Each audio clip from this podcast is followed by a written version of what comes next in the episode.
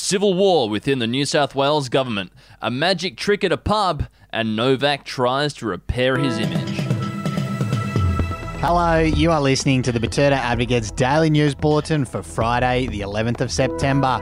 Bokuwa, Wendell Hussey, and eyeballing me from across the Budgie Smuggler booth is Errol Parker. Hello, hello, end of another week, and what a spooky day it is today, Wendell. 19 years ago today, what were you doing?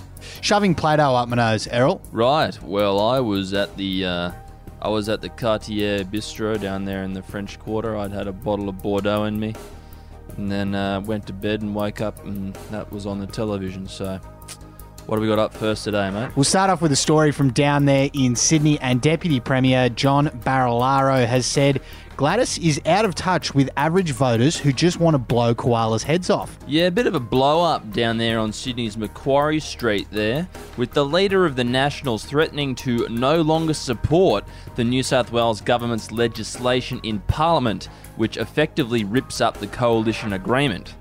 After starting his war with the Liberals, John Barilaro revealed to us that he's fed up with the government trying to take away his right to dome koalas. I don't really get it. Why does he want to shoot koalas? Why, do, why does anyone want to shoot koalas? Well, as John says, uh, they're dirty, chlamydia riddled beings that scream into the night and don't deserve to be protected. And they're also quite good in a pie, he said. He really doesn't like him, does he? Let's get away from the topic now, and we broke an interesting piece of local news, which was Mince cow's ears miraculously turn into Wagyu seconds after entering pub kitchen. Yeah, this was done at the Bearded Pig in Betoota Heights, where the chef revealed this amazing trick he does, where he turns 10 kilos of budget beef mince into 10 kilos of prime Wagyu mince. A remarkable little feat, and he understandably won't reveal just how he does it, saying a good magician never reveals his secrets. And Patrick Lindsay dropped a comment on that story saying, I love it how Shark also instantly turns into barramundi when it enters a pub as well. And our next story comes from the world of sport, with Novak Djokovic appearing on The Ellen Show in an effort to repair his tarnished image. Yeah, this comes days after the world thought that he hit her in the throat with a tennis ball. The Under Siege tennis star Novak Djokovic has appeared on the also Under Siege TV Stars program, and he's doing that to try and bring it the public around, you know, to try and build a bit of support behind him after you know the world's kind of gone off him because of what he did to uh, a poor linesman. He said to the audience, Hey, people don't really know who the real Novak is, and he is a nice person, such as Roger Federer or Ricky Ponting.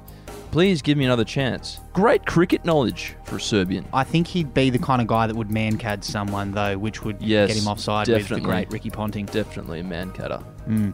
Time for our quote of the day, and it's from Thai teenager Sirapop Masakarat, who said this I was using the toilet, but a few moments after I sat down, I suddenly felt a pain in my penis. I looked down and I saw there was a snake hanging in the toilet.